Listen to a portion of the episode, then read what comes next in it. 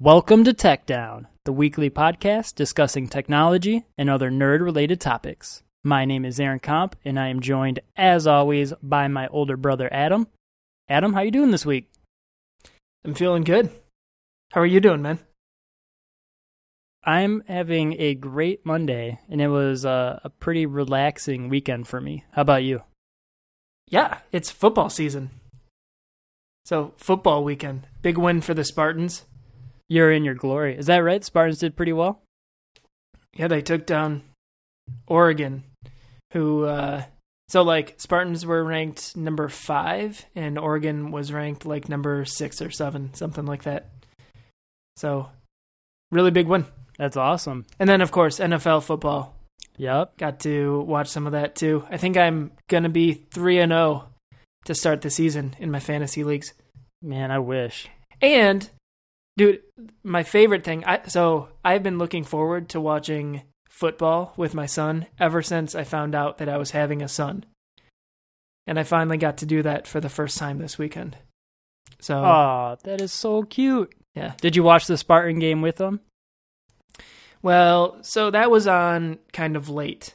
We we were Oh. actually out at dinner with grandma and grandpa and like they had it on at the bar. So he would get fussy and I would be like, "Oh, I think I got to take Connor and walk around." And then I'd mosey up to the bar and we would watch a couple of plays and he uh he seemed like he was paying attention, having a good time. Taken after the old man. That's right. Yeah. So, and there was uh, a couple barflies there that were asking, "Hey, are you raising this kid to be a Spartan fan?" And I'm like, "Yeah, of course. Go green." Yes, sir. Go white. Yep. There is no other way. Uh, but so you had a relaxing weekend. You said. Yeah, um so frequent listeners of the show might know that this is the last month of my bachelorhood. I'm going to be tying the knot in early uh, October. So it's been a little bit of running around getting ready for the wedding. Uh, so this weekend we went to Costco to make a couple decisions about flowers we'd like to purchase. And then we also met up with our officiant and went over what the actual ceremony is going to sound like. And that was uh, surprisingly actually pretty exciting. Talking to the officiant. Yeah, I mean, like it felt, no pun intended, very official. You know, like it's it when we're planning the wedding, we think a lot about the reception and like this centerpiece and that you know that table, uh, you know, order or whatever. Like everything seems to be a little skewed more towards the reception. So it's fun to really sit down and give a lot of thought to the ceremony itself. Mm-hmm.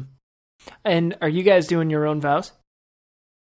Yeah, I kind of insisted on that one, so I think we're You both insisted? gonna have. It was just one of those things that I thought would be nice. I don't know. Mary Beth didn't seem to feel very strongly one way or the other. That's awesome. Maybe I'm old fashioned. Yeah, Cindy and I did not do our own vows, but we wrote like basically the entire ceremony. Oh, okay. that the officiant did. So that was kind of cool. It was very personalized. Yeah, that's great. Yeah, so we I got put a little more thought into vows and stuff like that. All right, all right, cool. Well, I'm excited to hear them on the big day.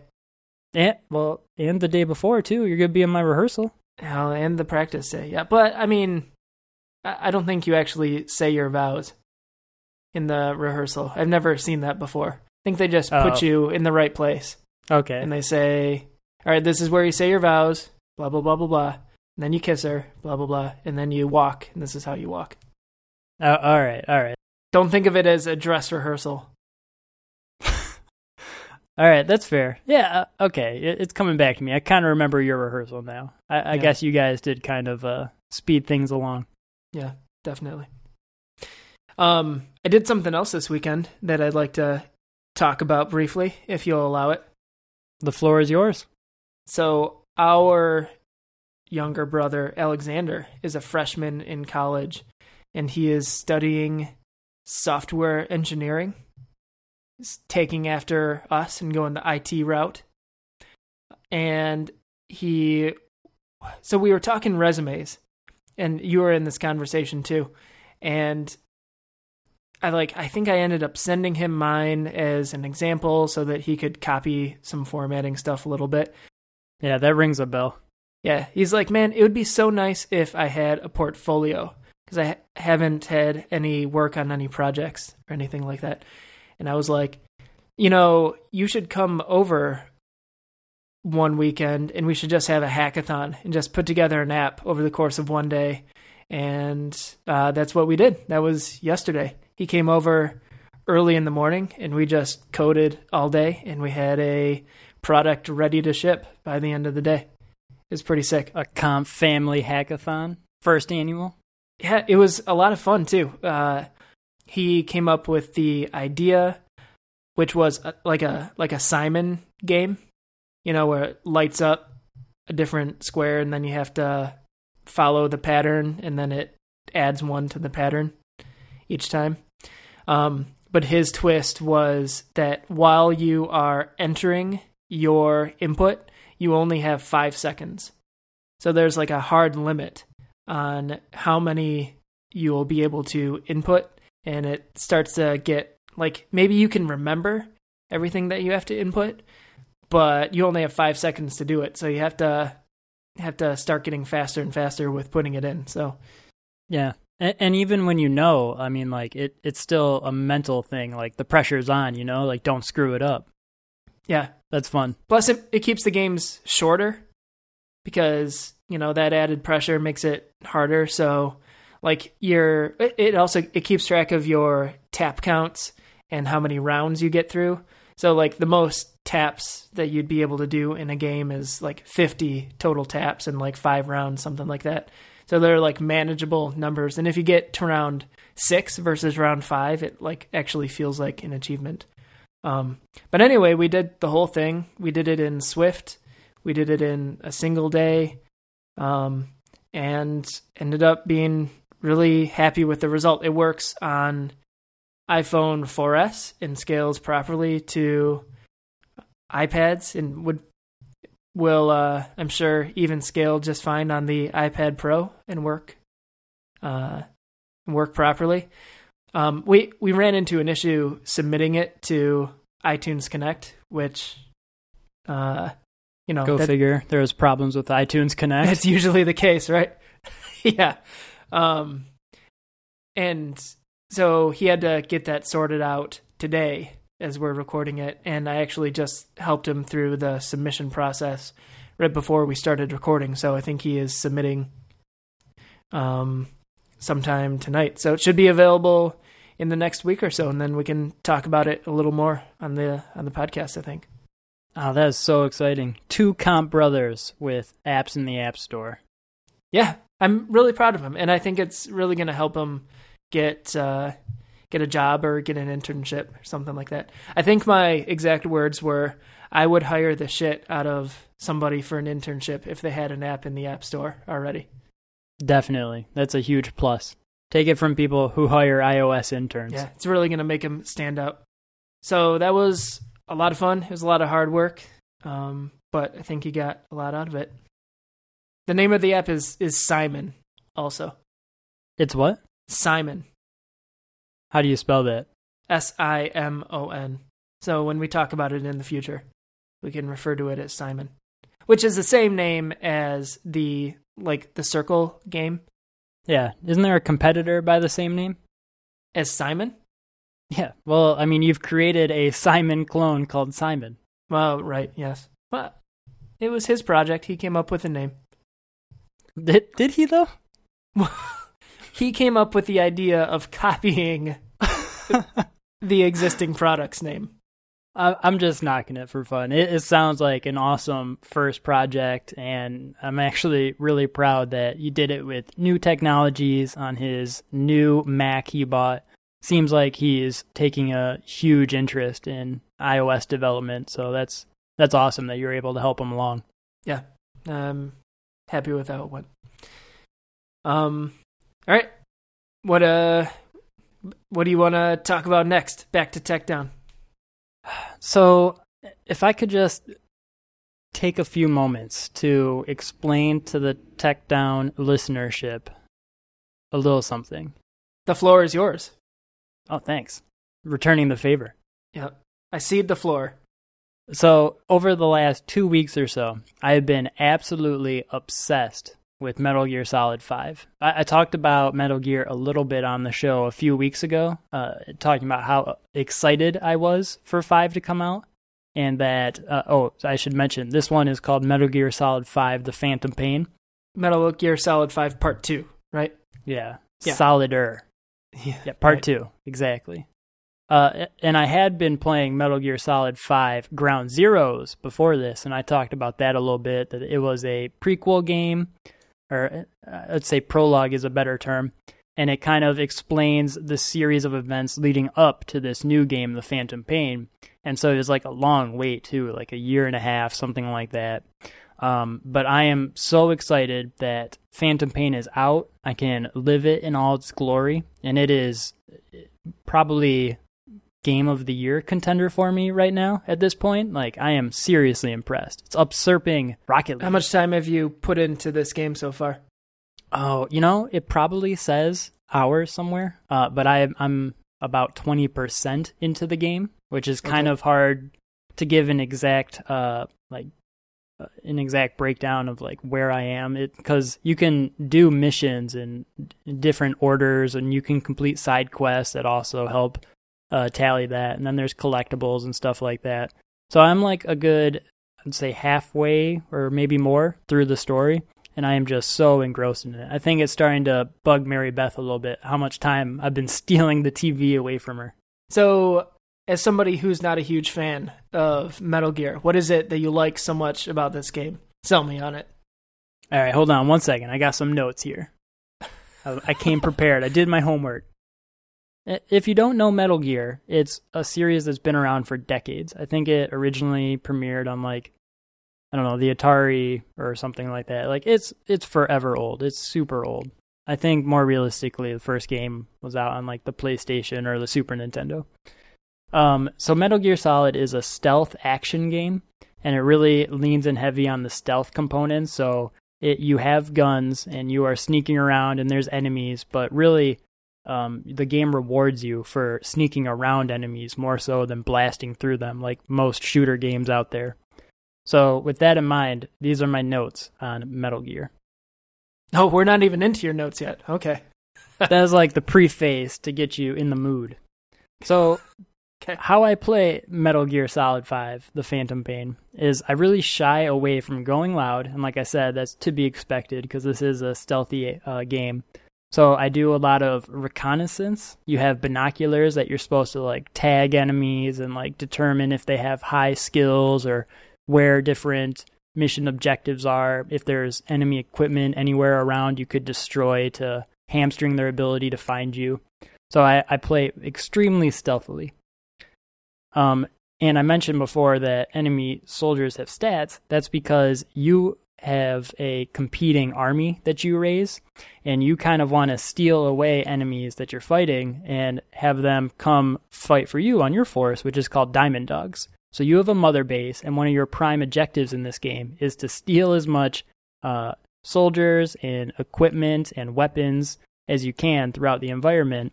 And then that helps build up your mother base, and you can be a more effective private military force. And this uh, component of the game. When I heard about it, I wasn't like super thrilled about. I thought it kind of complicated like a more straightforward game. But it turns out that this is the aspect of it that really gets its hooks into me and what makes me keep wanting to deploy back into the mission area and like wander around, find more resources, or find that dude with an awesome ability to do something in particular. And then instead of killing him, uh, grabbing him and there's a couple ways you can get them back to your mother base. You can drive them off the mission area, or you can call in a helicopter that'll pick them up and whisk them away. But my favorite is something that seems ridiculous, but actually is a real military device, and that's the Fulton. I don't know if you have any idea what I'm talking about. If you watched uh, Batman: The Dark Knight, he actually uses this. It's a balloon uh, to grab that Chinese dude and whisk him away into the Batwing. so you attach a big balloon to a guy, and then yeah. he floats up, and then he's picked up by an airplane. Yeah, and that is how you extract different things out of the mission area, which is hilarious, but also adds so much um, tension to different uh, encounters because you might be able to subdue a dude, but are you able to balloon him away without all his buddies in the area seeing it? So it, it's something that is kind of hilarious, but really uh, adds a lot of depth to situations and then also feeds into the collectible aspect of the game. So it's uh, a really fun gameplay experience in that way. So you're like trying to collect bad guys. So it's like Pokemon, basically. Yeah, exactly. And like Pokemon, different soldiers have different abilities, and that's why you might want one over another one. Like maybe Mm-hmm. this dude's a sharpshooter, or, you know, maybe this dude can do an awesome fire attack. Not really, but I'm trying to tie it back into Pokemon any way I can here. Okay. All right. So I think I follow so far. I don't know. We've talked about video games uh, extensively. We had a best games of the year recap for 2014 earlier in our run. So, one of the biggest things in- when I'm playing video games is the controls. How does it feel to actually move a character around or drive a car? Um, if it if it makes sense, is there a realistic sense of gravity? Like, are the animations crisp and smooth? and I have never played a game that controls as well as Metal Gear. So what I wrote here was great controls, bar none, very precise and always a pleasure to use, slick responsive character animations to accompany. And really, like what this means to me is that when I go from a full out sprint to flying through the air and landing on the ground and then crawling in a prone position and then getting up and kneeling and walking that way, every transition in this uh, sequence is just so buttery smooth.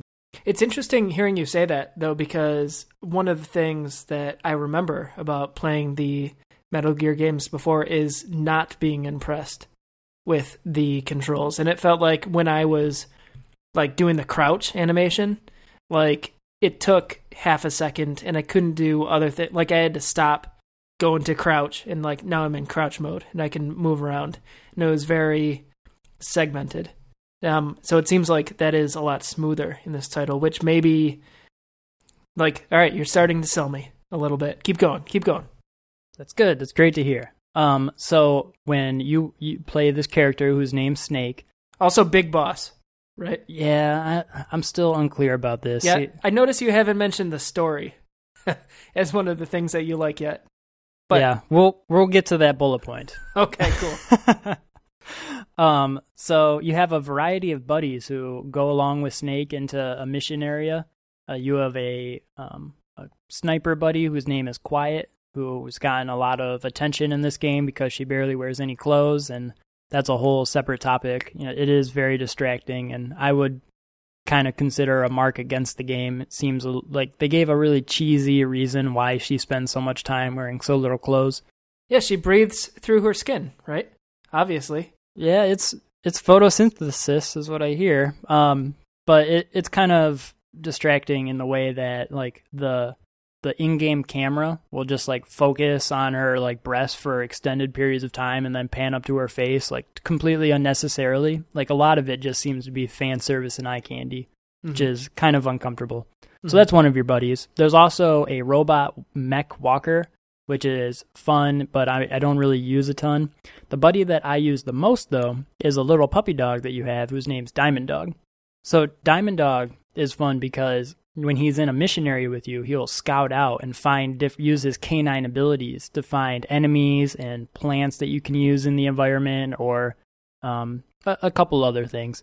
And that really helps me because I again play very stealthy, so I like to know where everyone on the mission area is before I kind of like start moving around and like subduing different people. So really helpful to have the dog around to find them and then also distract enemies or lure them away from a group of people so that I can uh, take them out and then attach a balloon to them.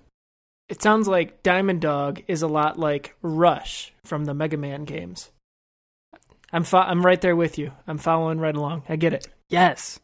You're getting it. Metal Gear is exactly like Pokemon and Mega Man. Yes. And every once in a while, you can jump on Diamond Dog's back, and a spring will come out and elevate Um, you to higher platforms. I got it. Cl- close. Yeah. Yeah, we'll go with that. Okay. It sounds like fun. Yeah, and, and then last couple notes here. Um, some of the missions are very frustrating the way that they take place. So uh, I I've had some moments of absolute eutho- uh, euphoria when I like execute a plan that I came up with that wasn't scripted in any game engine. It just was something that I decided to do and then it looked awesome and I was super happy with it. I have an equal amount, if not more, of just really frustrating moments where maybe something happens, you know, that's outside of my control or like I wasn't paying attention and someone who I hadn't marked uh, notices me so I wasn't aware they were there. There's a few things like that, but the game's also really generous with autosave. So there's not too many moments where I have to like start back at square one at a mission. So that's appreciated. It's frustrating, but seems fair in the saving. What about the story? Are we at that bullet point yet? You've arrived to my last bullet point. Okay. So I I had a lot to say about all the other parts here. I have an incomplete thought for my last bullet point, and that is story is so so, comma. but I really don't feel like elaborating that much more. Like the story, I will say the story for the first hour or so, very engaging. It's like a really tense um escape thriller. Like it's great. And it's it's cool because it really plays like a movie, but unlike a movie, like you would get two thirds of a movie story in an hour, you know? This is just like trying to escape from a place. So it's it's kind of fun. It's like when you notice the difference in medium between movies and television, like how you can really flesh out character development in a TV show because you spend more time with them over a season. Yeah, it's kind of like that with a video game. Like you can play these longer moments like that. So I really appreciated the prologue. Everywhere else, the story really isn't that great. Hmm. Maybe I mean, maybe I'll enjoy it more. I keep hearing in the reviews I read that like 30 hours in or whatever, the story count kind of comes back around and starts connecting thread plot points that came up uh, in the beginning of the game. So maybe I'll, I'll change my tune then. But right now, I'm I'm definitely playing it for the gameplay more than the story. Ah, so you play it more for the gameplay than the story. I, I get it. God damn it, Adam. anything, anything else about Metal Gear that you want to say? No, I might have some final thoughts on Metal Gear once I actually wrap up the campaign, but I'm I'm kind of enjoying it now. It's it's a lot of fun, and I know that there's a Metal Gear Online on the horizon, which mm-hmm. I I literally know no information about. So maybe after the campaign, I can kind of spend the rest of my gaming eternity playing Metal Gear Online. Well, I'm glad that you are enjoying it. Uh, that's the most important thing. I, I'm not sure that you've completely sold me to the point where I want to buy a PS4, but sounds like you're having a good time. Definitely. Yeah, having a ball. Dude, I think that we managed that transition where we had to cut the recording pretty pretty flawlessly. What? You just ruined it. If you're listening right now, try to go back and find where we cut it. I, I don't think you'll be able to. Nope. Seamless. I dare you. That's right. We, That's we have award winning editing on this program. Absolutely. All right. Uh, we done with Metal Gear? Yes, for now. Wh- which is our first item on follow up. This is how you can tell that we are a real podcast because we haven't even made it through all of our follow up and gotten into main topics yet. Nope. I had a lot to say about that follow up item. Yeah, you you came prepared. You had lots of notes. Um, okay. So next item of follow up was and you're right. It's not fair to call Metal Gear that discussion follow up, but uh, I said something a couple episodes back that's been weighing on my mind. Uh, you asked me about the Apple TV subscription plan, and I basically just kind of said, "Meh, I, I don't really care about that." There was a rumor that it was going to be announced, and then it had to be pulled because uh, negotiations with TV content providers fell through, et cetera, et cetera. Um, does that ring a bell? Yeah, I, think I remember this. Like forty bucks a month, and you get some some channels. And you get some channels. Yeah, exactly. Um, and I feel like I didn't explain my thoughts about why I was dismissive about that uh, very well or at all. So I wanted to take a second and do that now.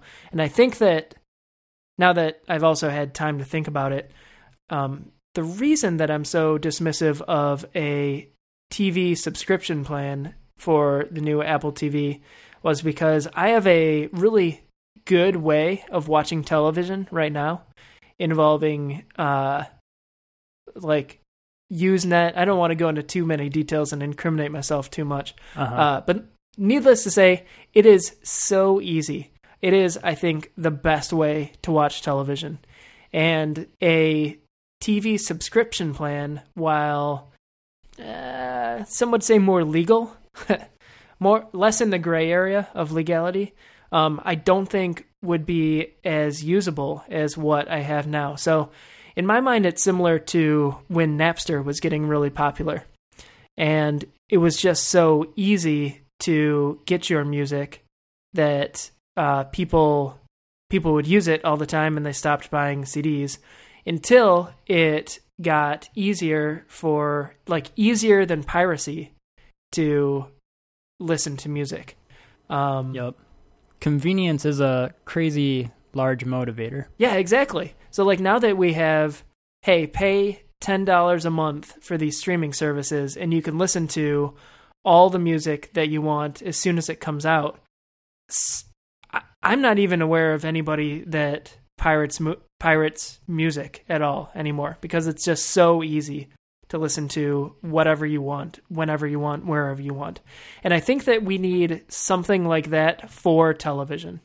Um, and I'm not sure what that is yet, except that now that the Apple TV has been announced, and we this was on the follow up list last week and we didn't get to it, but now that it's been announced, there are some features in there that I'm really excited to use that I think will be reasons to watch content from, uh, say, iTunes or HBO Go or HBO Now over getting it from Usenet.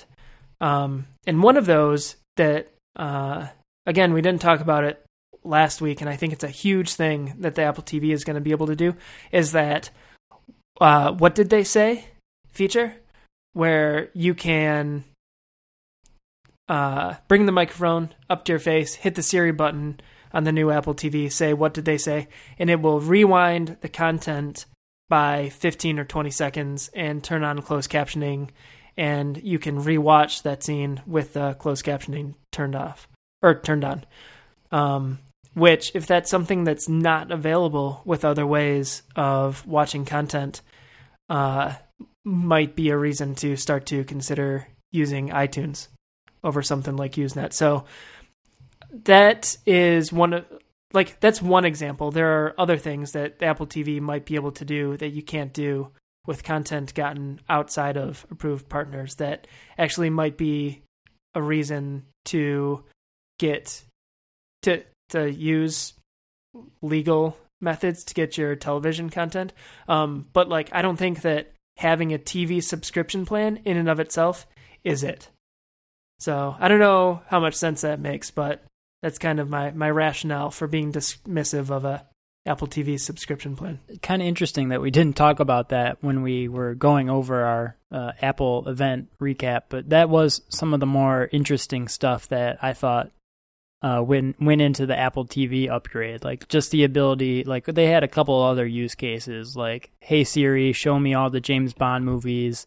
Yeah. No, just the ones with Sean Connery. And then I'm sure you could say like just the ones that got above 70% on Rotten Tomato. You can keep uh, refining your criteria like that with the context of your previous queries, which I know um, John Siracusa mentioned is like a really programmatic way to look at it. Like it's really logical, and like it, we'll have to see if people really uh, talk like that in the day to day and when they use this thing. But I'm pretty bullish on that. I think that sounds really fun. Like you mentioned, the case of you know what did he say, or like the more. I think the one thing that I was like, okay, that's really cool was like what's the Office episode with Adam Scott or something like that.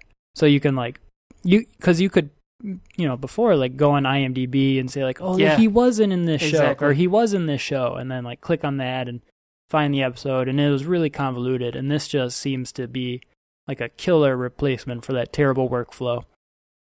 Yeah, and I think another feature is you're able to, in the middle of a show, ask who stars in this, and that sort of thing. And Siri will know and be able to look up the actors, and I'm assuming you can go from there and uh, like look up more information about them. That uh, I wrote a blog post about how there has been confirmation that a Plex app will be uh, like started to be in development soon um, and available for Apple TV eventually. But these sort of things that we're talking about almost certainly will not work with a Plex app. Like if you're just on the home screen and you say, Show me James Bond movies, I don't think that's going to know to check your Plex library. And so, you know, maybe that one by one, these features start to add up and start to be reasons to get people away from things like Plex and towards things like uh, iTunes. I, I, think you, I feel that you're right about that, and that would be a good reason for Apple to herd people more towards using a built-in service like iTunes to get their media.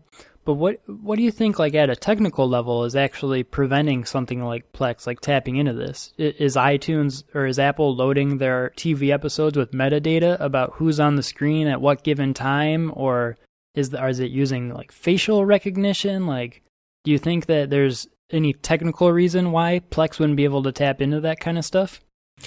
So you're right about metadata. Uh, I bet every iTunes TV show has metadata about who all of the actors are, and that's how it knows that Edward Norton is a guest star on so and so particular episode of Modern Family, and maybe the metadata on Plex apps uh, doesn't contain that. But I think the main thing is that when you activate Siri and you speak something, Siri will interpret your language and then send out a query to the content that it knows about. And I don't think that it knows about the content uh, from apps that Apple doesn't have a partnership with. Um, so and so like, and I think part of the technical reason is that there's a Siri limitation where a Plex app, as far as I know, wouldn't be able to say, hey, here's the metadata for all of my content that I have in my library, make it searchable with Siri. Um, as far as I know, that API just doesn't exist, and maybe it will in the future. But I'm kind of wondering if Apple is actually there's like a reverse incentive to implement that, or there's an incentive for them not to implement it because then it's a differentiating feature between their content and content that you watch through Plex. Yeah, that's fair. I I wonder what they would weigh higher, like customers purchasing content through their store or lifting the entire platform up with that feature. So it's like you could yeah, you could use Plex anywhere, but you can use Plex with this feature on the Apple TV. So that, uh, kind of just throwing that out there. Interesting yeah. to think about. It's like uh so I prefer Spotify to Apple Music, but I think the feature where I'm able to use Siri to say, "Hey Siri, play me the new Macklemore song," and in two seconds it's playing, versus me having to unlock my phone, go to my Spotify app, search by typing into a search field Macklemore, select the right, like that being able to search with Siri from a locked screen might be a reason to get me to, if not use Apple Music as my primary uh, music streaming service, to at least keep it around for a little while. Yeah, I've had a few situations. I had a couple use cases recently where I was using Apple Music. It doesn't happen often, but I had a great experience where I was listening to an artist I had like multiple CDs of, but I think a couple were unreleased or just for whatever reason weren't available in iTunes.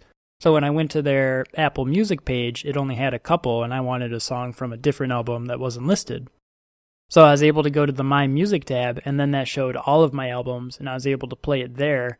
And I really liked that mix of the the music that I didn't own that Apple was showing me and I could stream, and then the actual music from that artist I owned in iTunes in the cloud or whatever that feature is called.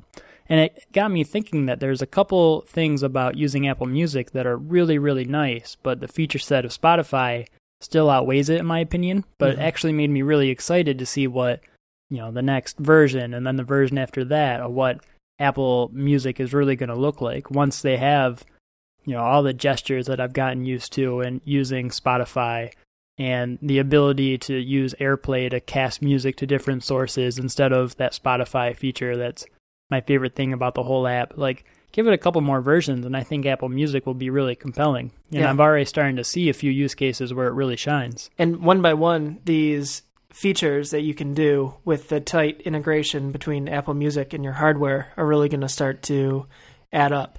Um, Apple Music being available on the new Apple TV is another prime example. Yeah.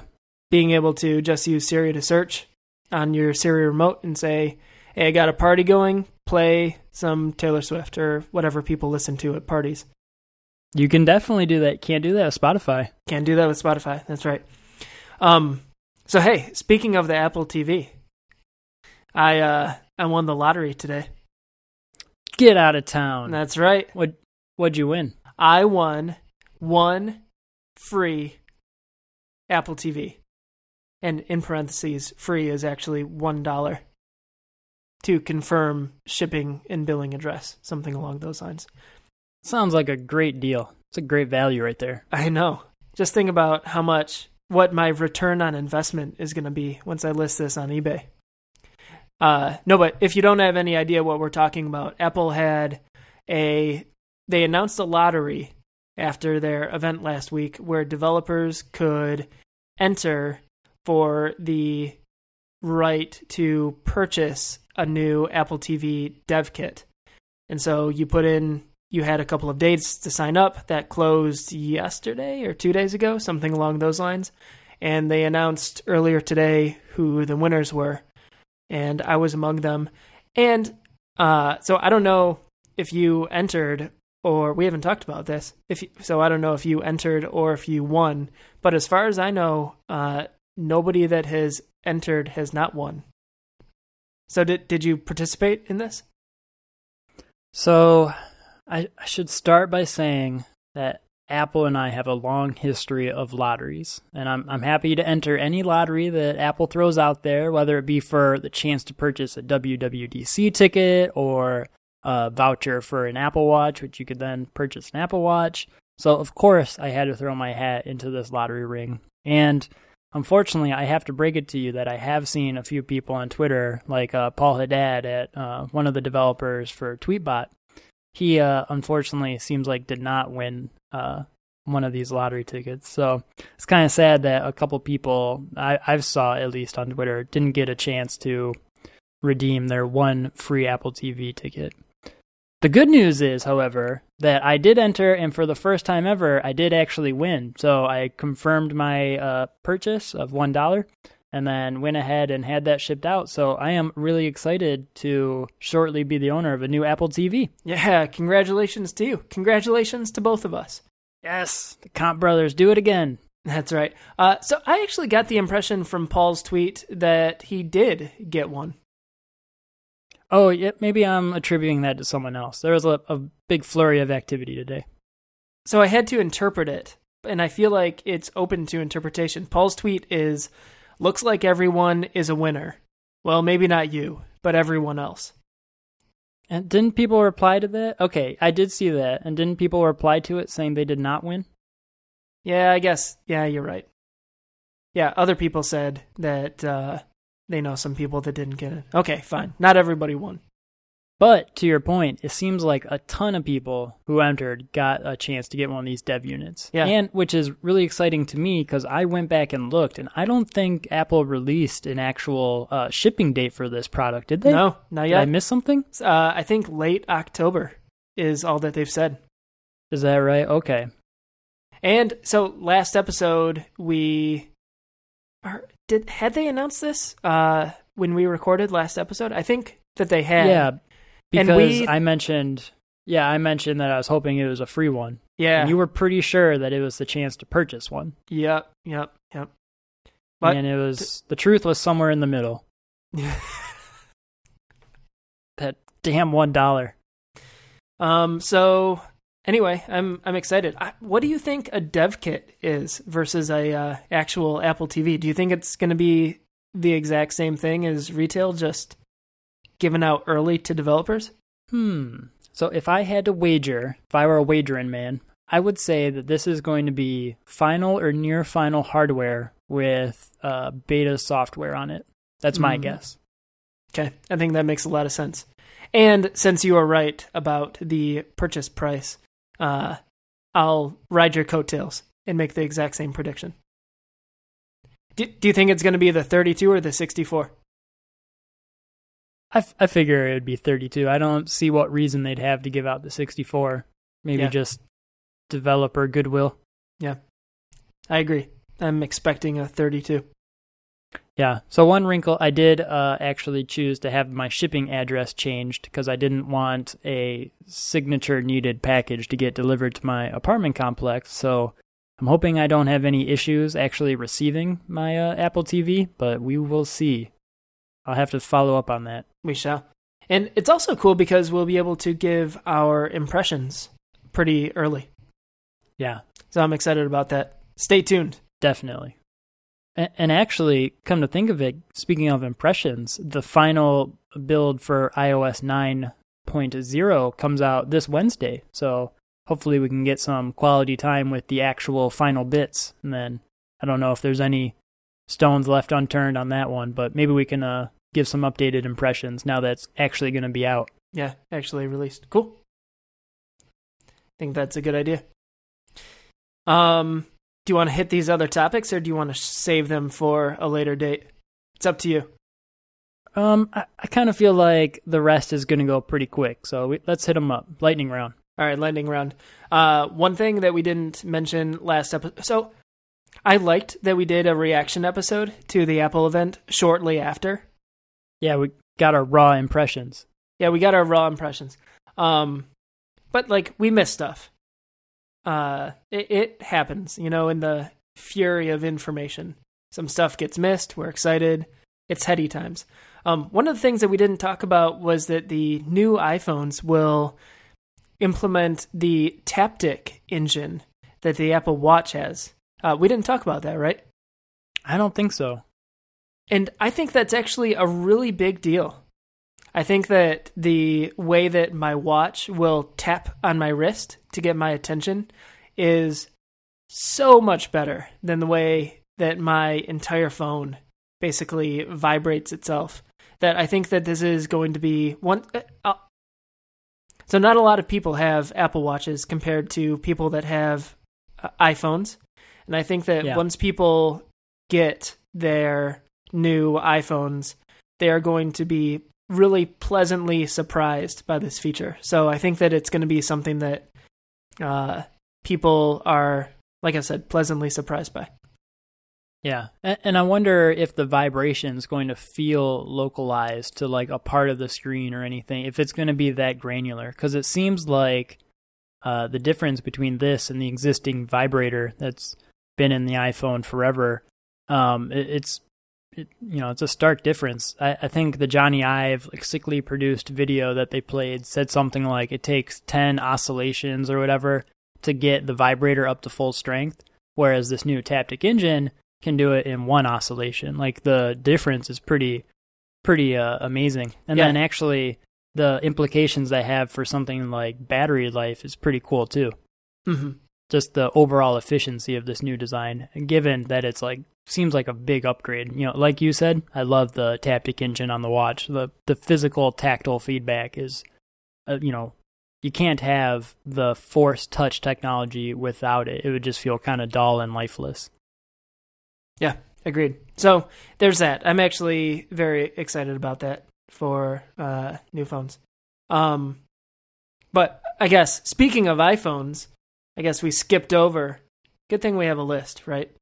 Just go willy nilly, whatever order we want. Um, iPhone 6s pre-orders were the other night. Yeah, and mercifully, they were not on a work night for the first time in my recent memory. So that that Yeah. was a huge, you know, thing for me. Thanks for the solid apple.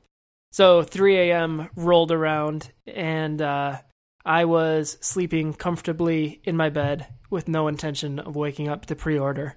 I've decided to wait, but I hear you took it another direction.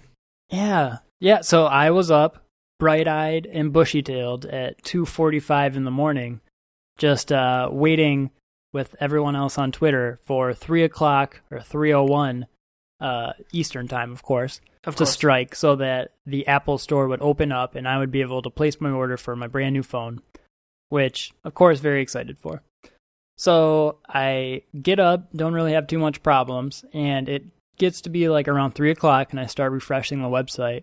And no joke, that store website uh, does not come up for about 15 minutes, 20 minutes, which I know you you know sat it out this year, but when you're talking about iPhone pre-orders, 15 minutes is like the kiss of death. Like you you might as well be talking about January. You're getting your phone, as far as I'm concerned. So I had a backup option, which was the Apple Store app that uh, is always um, available, and it seems more reliably uh, brought online after the store has been in their um, sticky note phase right before they put up new products. right. So at uh, 301, I refreshed the app, and then that was uh, that opened up. I was able to place my order for my iPhone with no problems.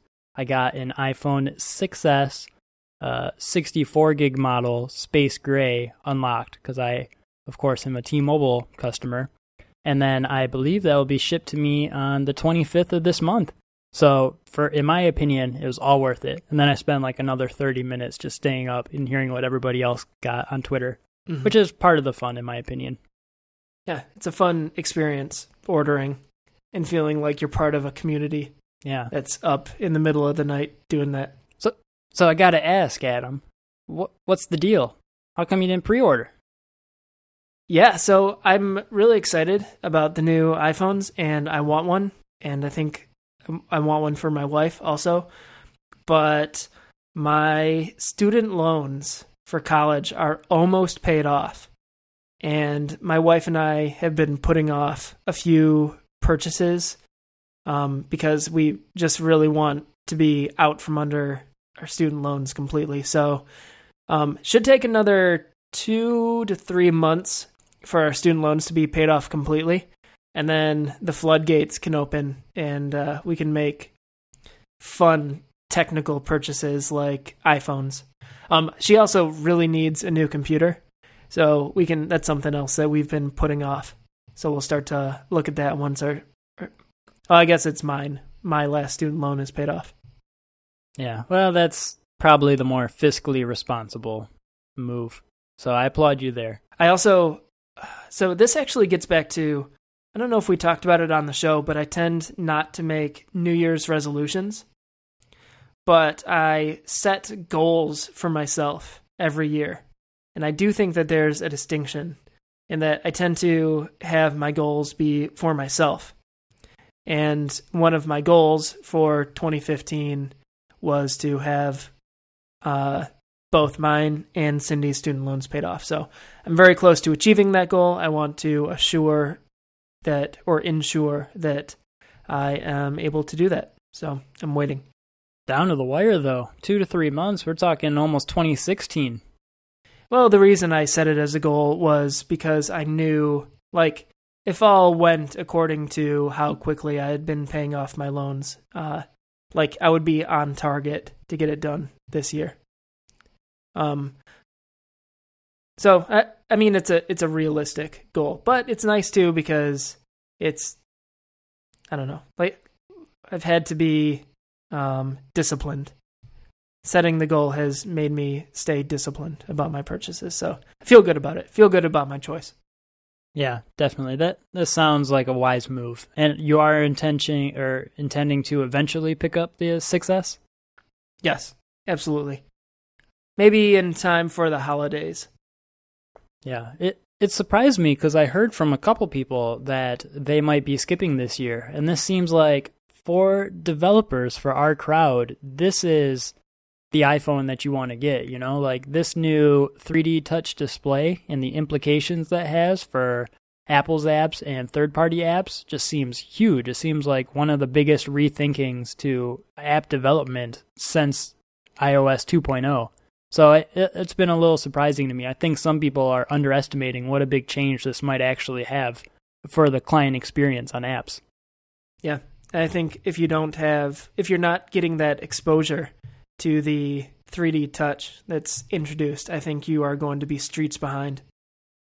Definitely. I'll, I'll plus one that. Yeah. Um, and, and I, I think there's also a certain sense of wisdom in taking a wait and see approach on this one. Like, as we saw, the first crop of Watch OS apps were a little meh. There were a few gems and a couple that needed a spit shine, like Overcast, and the new version was uh, much improved. But a lot of the watch apps just kind of are clunkers because when they were developed, people didn't have the hardware and, and even when they did, they weren't quite sure what worked on the watch form factor. Right. And I think we might kind of see something like that with 3D Touch as well. Yep. Really good point. Um, so all that being said, I think that once my student loan, my last student loan is paid off, I think my first purchase might actually be something that we that was announced last week that we didn't talk about, and that is the An iPad. Apple Pencil? No, we talked about the Apple Pencil, but we did not talk at all about the iPad Mini 4. Yep, it was a footnote in Apple's event, and it was a footnote in our podcast. And I think it might be the first thing that I purchase from that event. That cost me more than a dollar. Yeah? So why Yeah. is that? So I have an iPad 2 that I got as soon as the iPad 2 came out. I know they've been selling iPad 2s for like 10 years or whatever at this point, but I got it as soon as it came out. I've been using it off and on since then. Um, and what I used it for this weekend was to stream NFL football games. Um, and so I'm a cord cutter, and the way that I watched football last season was I signed up for this subscription service that the NFL offers to people outside of America. Um, and so, in order to get it to work, you basically have to use a VPN to make it look like you are surfing the internet from another country, say Belgium. Go to this website, sign up for this service, and then use, uh, or and then you have to download their app in order to stream. Um, but it's not available in the US App Store because the service isn't available in the US. So you have to set up an account that's outside of the Americas and then use a VPN app on your second device in order to stream properly. And it's a big pain, but uh, I like football a lot, so it's worth it for me. Um, Labor of love. Yeah, yeah, exactly. And it's it's a fun technical challenge too. Um, having to get around, you know, get around the limitations that NFL gives us. But anyway, so There's there's a common theme to this episode I'm seeing. yep. Um, but I got it all set up, and uh, it just that that iPad is on its last legs, man. Yeah. it's starting to get really slow. Um, I don't even know that I updated iOS on it because I'm scared to because the frame rate is so choppy. Um, so I think it's time to upgrade. And I was looking at iPads, thinking about what one I would get to upgrade with, and the iPad Mini 4 seems like it'd be a really good form factor. It's basically the internals of the iPad Air 2 stuffed in a smaller case. Um, and everybody says the iPad 2, iPad Air 2 is ridiculously fast, um, and you know performs well. So I think if I got the Mini 4, it would be able to last me for years and years and years, and be in a form factor that I really like. And I basically only need it for maybe testing out iPad apps and uh, doing random tasks with it, such as streaming NFL games. So, um, I will potentially be in the market for one of those coming up. Ah, interesting. Have you had have you spent much time with the iPad mini form factor? You know, not a ton. I have used them and it seems fine. I'm actually I- think a lot about form factors and the iPad 6 versus the 6 Plus versus a smaller size of the 5S and then the iPad versus iPad mini versus now iPad Pro. Um I- I think about that a lot, and I think basically what I've come to realize is that you will get used to whatever form factor you use, and you'll be fine with it, and you'll like it. Um, so if you get a smaller form factor, you will get used to it, and you'll think, "Oh, this is good. I can't imagine needing anything bigger." And if you have a bigger form factor, you'll think, "Oh yeah, this is great. I can't imagine going back to anything smaller." Um, so I think I'd be fine with an iPad Mini. Plus, it's less expensive, uh, which is nice for something that I would use less. And plus, smaller makes it more portable, so I can lose it easier. Slash, uh, move it around from room to room easier. So, uh, I, I think that's a really well thought out reason, and I, I'm excited to see what you actually end up thinking about it. Maybe, uh, sounds like we'll be talking about it in like December. Maybe that'll be a Christmas present for you. Yeah, maybe. Plus, I'm an iconoclast, and so I'd love to get the product that Apple spent the least amount of time talking about in their keynote. Typical Lisa Simpson. exactly. Um, all right. Anything else for this episode you want to talk about? No, let's wrap it up. All right. So, if you would like to find me online, I am on Twitter at AdamComp. I also have a website, www.adamcomp.com. And the podcast TechDown has a Twitter account that is at TechDownFM, as well as TechDown.fm on the internet. Aaron, where can people find you and uh, your thoughts online? So I am also on Twitter. It's at Aaron Comp. I have a website too. It's aaroncomp.com. And it would be super helpful if you've listened all the way this uh, all the way to the end of this episode. If you could rate this podcast five stars in iTunes. True that. All right, cool, man. I will see you next week. Good episode, though. Yep. See you at my bachelor party. Oh, that's right. Bye, man. Later.